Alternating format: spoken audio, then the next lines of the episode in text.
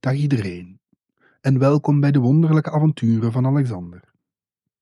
Een podcast over het leven en de geschiedenis van koning Alexander III van Macedonië.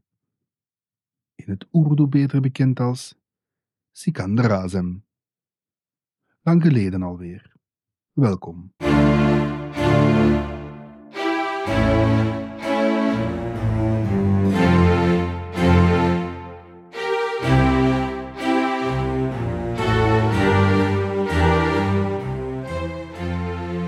Deel van Alexanders verhaal dat we vandaag gaan vertellen begint in de Nederlandse vertaling van Arianus en verslag als volgt.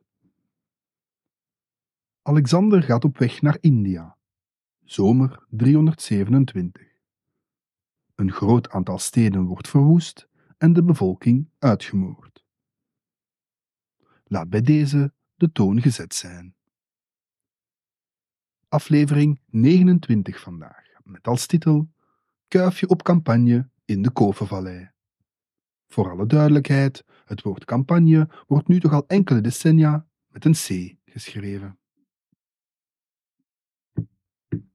U hoort het, we zijn dan ook in een nieuw onderdeel beland, met name de verovering van India.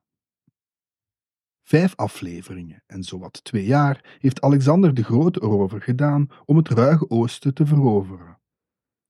Veel te lang naar zijn goesting. Maar nu kunnen we eindelijk het exotische India binnentrekken. Hoewel, niet helemaal. Dat leg ik later wel uit. Eerst nog even een bedankje aan Maxi, Tom en Bertan. En ook aan trouwe Facebookvolger Annemarie. En zeker ook aan Eldert en Christian voor al de door hen geleverde ondersteuning. En ook voor de andere vele sympathieke Facebookberichten. En dan beginnen we eraan, aan onze Indische campagne. India, die magische, exotische plaats. Het echte uiterste van het Perzische Rijk, geannexeerd door wie anders dan Darius de Grote. Kent u Ctesias nog? De persoonlijke lijfarts van Artaxerxes II, die een boek over Perzië schreef, vol fantastische verhalen en hele en halve leugens. Ten tijde van Alexander wist men nog niet echt dat dit een enorme hoop verzinsels was, omdat men dacht dat de persoonlijke lijfarts van een Perzische koning toch het een en ander zou weten. Wel, Dictesias had ook een boek geschreven over India. Vol machtige verhalen van levensgrote mieren die goud dolven en reusachtige mensen met maar één been. Alexander en zijn soldaten moeten dan ook opgewonden en bang tegelijkertijd zijn geweest. Dit was meer dan een stap in het onbekende.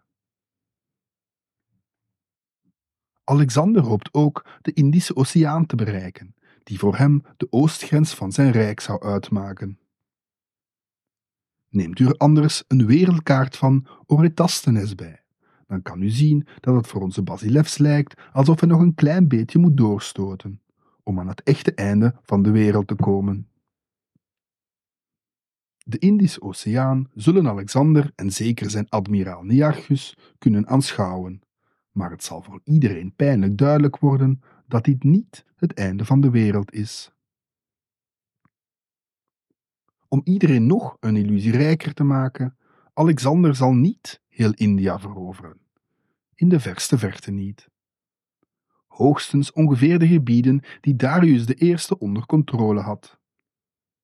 En dan spreken we eigenlijk enkel over het noordwestelijke deel van wat wij nu onder India verstaan, een stuk van de Punjab. Neemt u de kaart van het Indiase subcontinent er maar eens bij. De verovering van India moeten we dan ook tussen diepzwarte aanhalingstekens plaatsen. Om het nog erger te maken, zullen we vandaag zelfs niet tot aan Indiaas grondgebied geraken.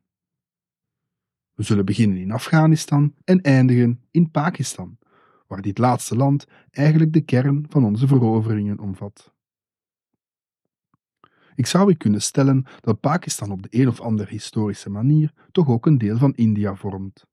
Maar dat ga ik hier niet doen. Het zou zeer onrespectvol zijn om bouwde uitspraken te doen over een gebied en geschiedenis waar ik bitter weinig van af weet. Pakistan dus. vandaar het Urdu, haar officiële landstaal. Pakistan is zo'n beetje het land van de bijna 3000 kilometer lange Indusrivier, die vroeger de thuishaven was van de zogenaamde Indusbeschaving. Een fascinerende gemeenschap van enkele miljoenen inwoners uit het bronzen tijdperk. Er zijn verschillende steden teruggevonden en alles wijst erop dat het een zeer ontwikkelde en gesofisticeerde samenleving was. Er is ook een schrift ontdekt dat helaas tot op heden niet ontcijferd geraakt. Wanneer Darius dat deel van de wereld binnenvalt, is de Indus-samenleving al enige tijd een lang afgesloten hoofdstuk. Toch is het een zeer vruchtbaar en op vele plaatsen een druk bevolkt gebied gebleven. We spreken hier dan grofweg over de Punjab, dat ergens aan de noordwestelijke grenzen van die Indus-samenleving lag. Het kan zijn dat Darius een gecentraliseerde controle had over het gebied toen het net werd veroverd. Maar wanneer Alexander aan hun poorten staat, lijkt het erop dat daar al geen sprake meer van is. Als het ooit al het geval was geweest. Hoogstens betaalden de lokale heersers jaarlijk een tribuut aan de koning der koningen en zorgden ze voor soldaten wanneer het tijd was om te vechten. Of één van beide. In ieder geval wordt er gewacht gemaakt van soldaten uit India bij de slag van Gaugamela. Alexanders absolute ondergrens is de verovering van alle gebieden die ooit door een Perzische koning waren veroverd. En dus twijfelt onze Macedoniër niet om ook India, wat dat dan ook mogen betekenen, aan zijn nieuwe rijk toe te voegen. We zitten dus in de zomer van 327. Laten we er echt aan beginnen. Vanuit Bactria trekt Alexander opnieuw de Caucasus over, of beter de Hindu Kush. Die discussie hebben we al beslecht. Dat lijkt allemaal maar makkelijk, zo even weer een bergje oversteken. Het moet alle soldaten toch langzaam in de kleren kruipen, vermoed ik. Want het moet een stevig leger geweest zijn dat Alexander mee naar India brengt. Zo'n 10 à 15.000 troepen laat hij achter in het ruige oosten. Een teken dat ook onze held beseft dat de pacificatie bijzonder broos is. De rest trekt mee naar India. Uiteindelijk bereikt het leger Alexandrië ad Caucasus, dat enkele jaren geleden was opgericht. De Perzische satraap van het gebied wordt ontslagen en een Macedonische soldaat wordt zelfs geëxecuteerd. Dat is de prijs die men betaalt voor wanbeheer, al vermoed ik dat er meer aan de hand zal zijn geweest dan wat nalatigheid. Alexandrië ad Caucasus lag op enkele tientallen kilometers van het huidige Kabul. En dan weet u dat we ons in Afghanistan bevinden. Tijd dus om naar Pakistan te trekken. Het doel van deze aflevering is het bereiken van de machtige Indusrivier. Deze over te steken en zo India binnen te walsen. Het komt in deze podcast misschien wat weinig in beeld, maar naast al het vechten en het bewaken van de levenslijn is Alexander ook voortdurend bezig om diplomatieke missies vooruit te sturen. Hij vecht als het moet, maar als het vermeden kan worden, des te beter. Er worden dan ook heel de tijd verkenners op pad gestuurd om contact te maken met de lokale heersers. Zeker in dit gebied, waar het ook voor Alexander duidelijk moet geweest zijn dat er geen sprake was van een centraal gezag, maar vooral heel wat concurrerende prinsen en rajas. Wanneer Alexander aan de Kovenvallei aankomt, heeft hij dan ook meer dan waarschijnlijk contact gemaakt met heersers en volkeren aan de Indusrivier. De Kovenvallei is als het ware het verbindingsstuk tussen veilig gebied in het westen en de Indusrivier in het oosten. Het leger wordt in twee delen opgesplitst, waarbij Hephaestion en Perdiccas de eenvoudige route nemen. Het was deze route die hoogstwaarschijnlijk al was onderzocht en gevrijwaard van groot gevaar. De twee bevelhebbers zullen inderdaad amper tegenstand tegenkomen en zo de Indusrivier veilig bereiken. Enkel op het einde is er een snoodaard die het toch aandurft om verzet te plegen. Een beleg van één maand zorgt ervoor dat ook deze stad geen probleem kan vormen voor de Macedonische levenslijn. Arianus maakt er in ieder geval niet veel woorden aan vuil. Alexander zijn route is een stuk incidentrijker. Het lijkt me hier niet onbelangrijk om even mee te delen dat Alexander wordt vergezeld door Leonatos, Crateros, maar ook door Ptolemaeus of Ptolemeus, maar dat is de gelatiniseerde naam. Ptolemaios komt iets dichter bij de Griekse waarheid. En laat Ptolemaios nu een van de belangrijkste bronnen zijn voor Arianus, de schrijver die vandaag toch voor de meeste inboet zal zorgen. Benieuwd hoe onze vriend Ptolemaios het hier overal van zal afbrengen. Niet zo slecht, voorspel ik. En zo beginnen onze helden eraan, kuifje op kop. Je moet het onze Basilevs nageven. Het gevaar gaat hij echt nooit uit de weg. Opnieuw komt hij aan in volkomen onbekend gebied en begint hij aan veldslagen en schermutselingen waarvan hij de uitkomst toch zeer moeilijk kan inschatten. Alexander denkt er zelfs niet aan om de gemakkelijke route te nemen, maar trekt met het zwaard vooruit de Kovenvallei in. Klaar voor wat komt. Onze bronnen hebben het vaak over Alexander zijn potos, die onweerstaanbare drang om het onmogelijke te doen.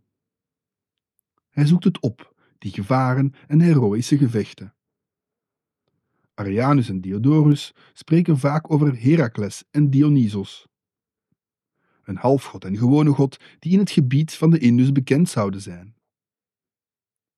Heel wat bewoners zouden Alexander begroeten als een van deze twee manschappen, wat onze koning zou versterken in het idee om werkelijk heel de vallei te veroveren. Tot de laatste, minuscule nederzetting.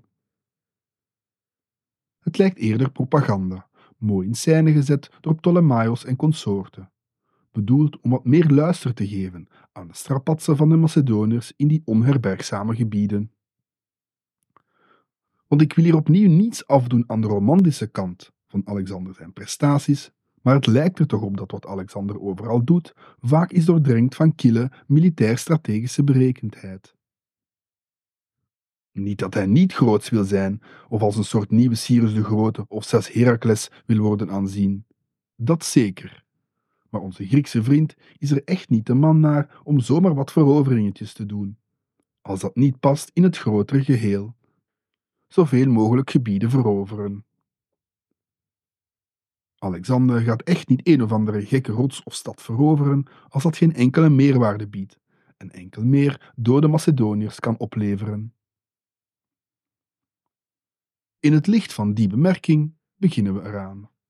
We gaan grofweg drie gebieden met drie volkeren aanvallen. Zonder vaste grenzen en zonder dat er een echte eenheid bestond binnen die volkeren. Zoals al aangegeven is de situatie redelijk vloe. Niet alleen omdat er geen centraal gezag was, maar ook omdat we niet echt veel weten over wat er zich in die gebieden afspeelde, voordat de nieuwe Herakles op de deur komt kloppen. Beginnen doen we met de Aspasiërs, een naam die heel misschien etymologisch verwant is met het woord Afghanistan. De Aspasiërs zijn geen partij voor het geoefende en oorlogszuchtige leger van Alexander.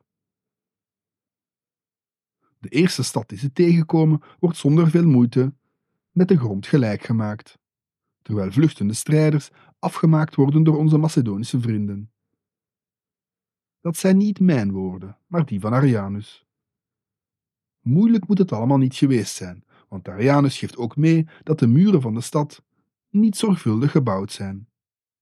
Dat moet een koud kunstje geweest zijn voor Alexander en zijn belegeringstorens. Andaka, de volgende stad, geeft zich dan maar over. Maar de derde stad die ze tegenkomen, heeft het niet echt begrepen.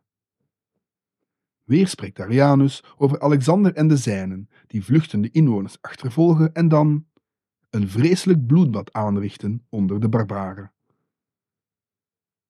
Alexander en Ptolemaios worden door respectievelijk een pijl en een speer in respectievelijk de schouder en de borst geraakt.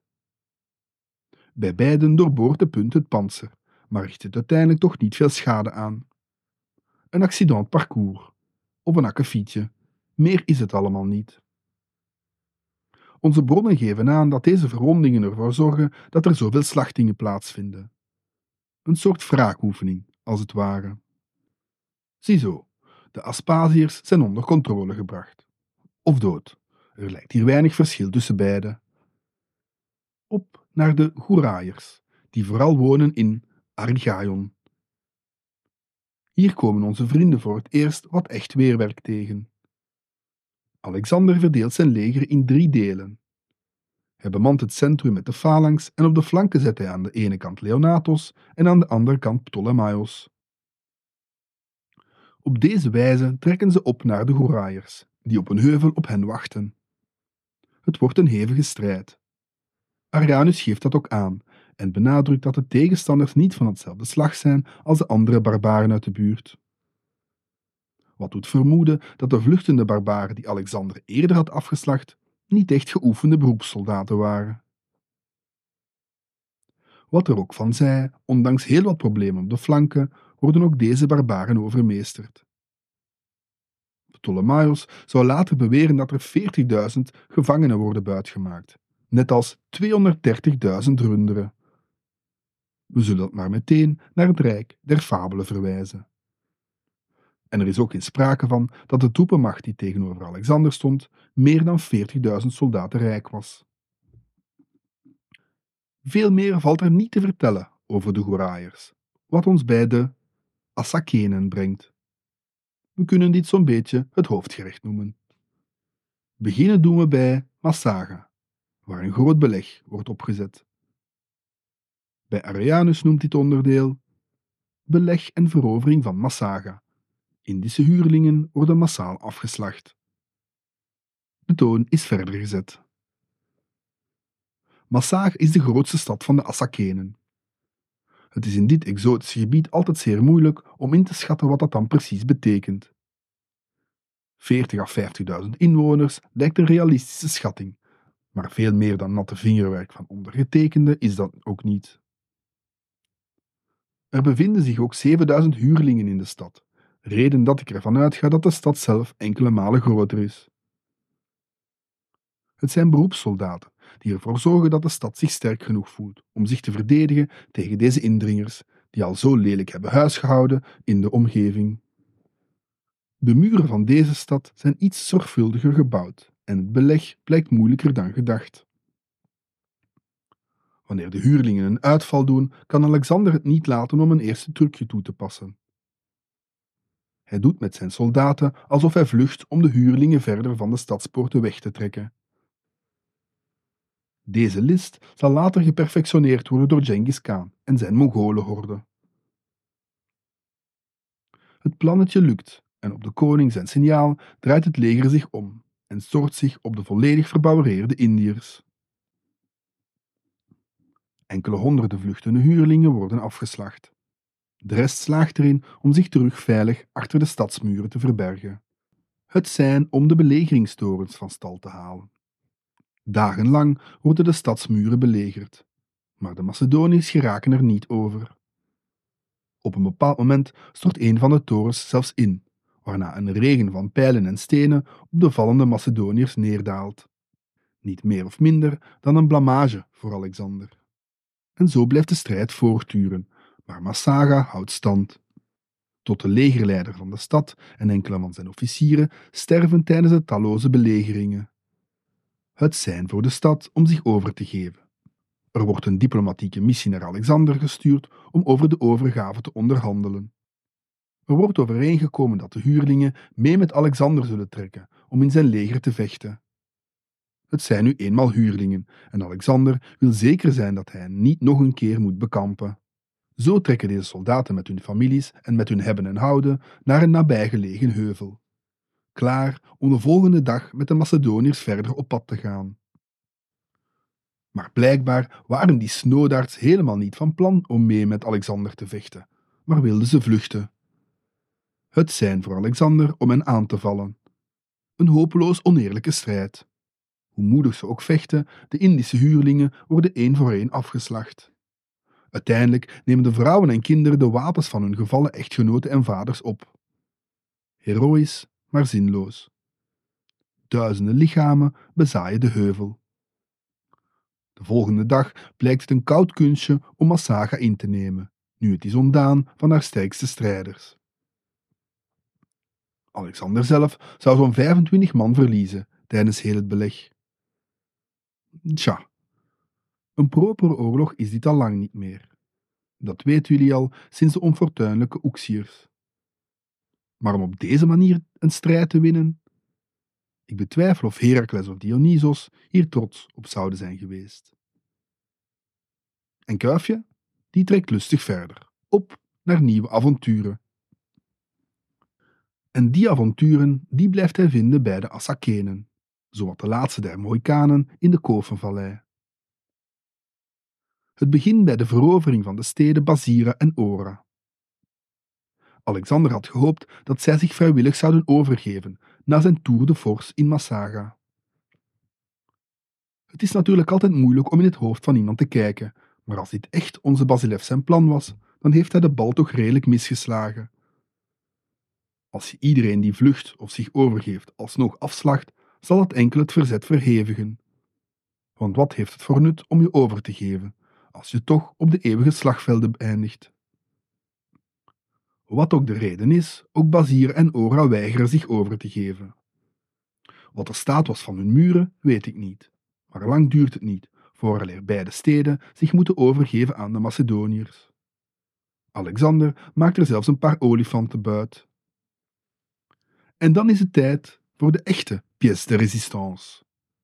De rots van Aornos. Na de twee rotsen in Sogdië moet dit een koud kunstje zijn voor onze koning der koningen. Ik zal niemand zijn of haar mond doen openvallen wanneer ik aangeef dat Alexander ook hierin slaagt. Maar toch, zo evident is dat allemaal niet. Ook dit is niet zomaar een of andere minuscuul dingetje. De rots van Aornos was een schier oninneembare vesting, met de Himalaya op de achtergrond. Het was een bergtop die meer dan een kilometer omhoog schoot, met de woeste Indus als ondergrond. Er stroomde altijd een bron door de vesting, waardoor er altijd water was, en een beleg dus niet zo eenvoudig maakte. Nog los van het feit dat de stad zelf was omsloten door ravijnen van honderden meters diep. Alexander deelt zijn leger in twee. Hij zelf zet zich aan de noordkant, terwijl Ptolemaios zich met een deel aan de westelijke kant posteert, op een iets hoger gelegen plateau. Alexander valt aan, maar slaagt er niet in om veel vooruitgang te boeken. Ptolemaios wordt zelf aangevallen, maar heeft zijn leger op professionele wijze ingegraven. En zo duurt het beleg voort, zonder dat er veel vooruitgang plaatsvindt. Uiteindelijk beslist Alexander om hogerop te gaan en Ptolemaios te vervoegen. Het wordt een helse tocht, waarbij de Grieken voortdurend worden aangevallen van op de kantelen van Aornos. Maar uiteraard slaagt Alexander in zijn opzet. En dan is het weer tijd voor een sterk staaltje geniewerk, in de dubbele betekenis van het woord. Opnieuw wordt een brug gefabriceerd met behulp van omgehakte bomen. Langzaam maar zeker schuift deze palissade vol met belegeringswapens naar de ommuurde vesting. Het lijkt allemaal maar simpel, maar dit zijn echt belegeringswerken van de bovenste plank. Or categorie. De Assakenen weten waar ze aan toe zijn en geven zich over. Dan worden de bronnen weer wat wazig. Arianus deelt ons mee dat de inwoners van Aornos zich willen overgeven, maar dat ze heimelijk willen vluchten. Opnieuw worden honderden tot duizenden inwoners afgeslacht terwijl ze aan het vluchten zijn. Maar ze hebben het door hun verraad wel zelf gezocht. Of dat is althans de versie van Arianus op aangeven van Ptolemaios. Ziezo, de Kovenvallei is gepacificeerd. Alexander vervoegt Hephaestion en Perdiccas en ze zijn klaar om de Indus over te steken. Klaar voor de laatste grote veldslag van heel deze campagne, sinds Alexander Macedonië heeft verlaten om heel het gebied van de Achaemeniden te veroveren. Het waren vandaag niet Alexander zijn meest eervolle dagen. Dat is zeker. Als zelfs Arianus spreekt over slachtpartijen en het uitmoorden van vluchtende haveloze barbaren, dan weet je het wel. Maar erg dat ook allemaal mag zijn, Alexander heeft wederom getoond waarom hij een ongekend militair genie is. In de volgende aflevering steken we de Indus over en gaan we koning Poros bekampen aan de Hydaspes. Pret verzekerd. Ikzelf trek binnen enkele weken naar Thessalië om daar wat historische sites te bezoeken. Tot het zover is, wens ik u allen een prettige ochtend, dag, avond of nacht. Alwida, tot ziens.